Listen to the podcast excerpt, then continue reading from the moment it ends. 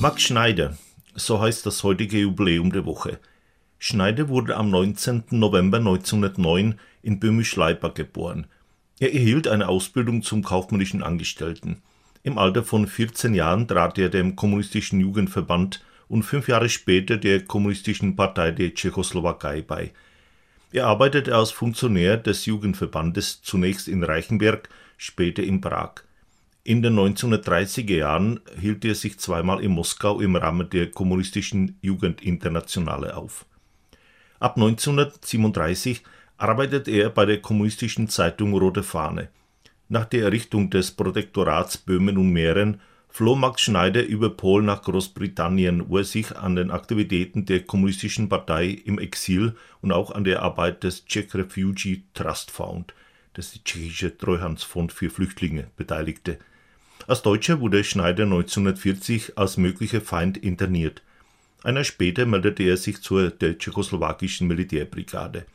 Nach dem Kriegsende kehrte er in die Tschechoslowakei zurück, wo er die Umsiedlung der deutschen Bevölkerung in die sowjetische Besatzungszone Deutschlands organisierte. 1946 zog Max Schneider auch dorthin. Er ließ sich in Ostberlin nieder. Auch hier wirkte er in Parteistrukturen mit. Er absolvierte ein Studium der Journalistik an der Karl-Marx-Parteischule und arbeitete anschließend in führenden Positionen der Sozialistischen Einheitspartei Deutschlands im Bereich Medien und Propaganda. Ab 1955 arbeitete er als Chefredakteur und stellvertretender Leiter der Dokumentarfilmabteilung im DEFA Filmstudio.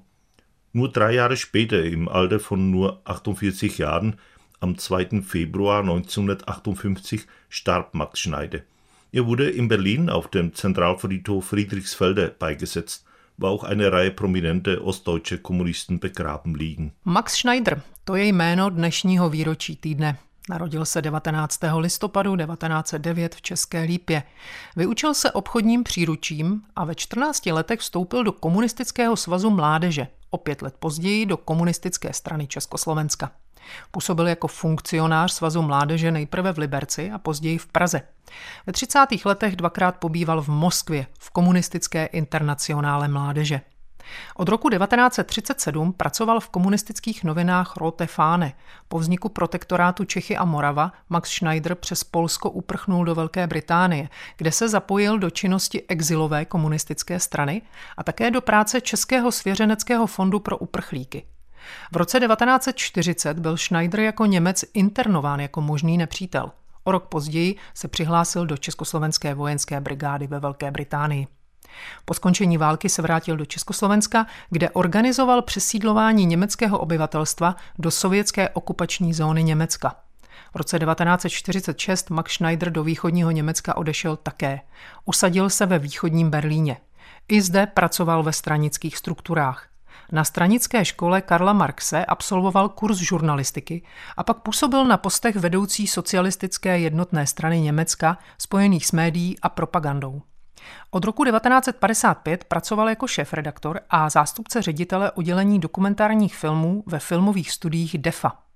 Už o 3 roky později, v pouhých 48 letech, Max Schneider zemřel. Byl pohřben v Berlíně, na hřbitově, kde je pochována řada významných východoněmeckých komunistů.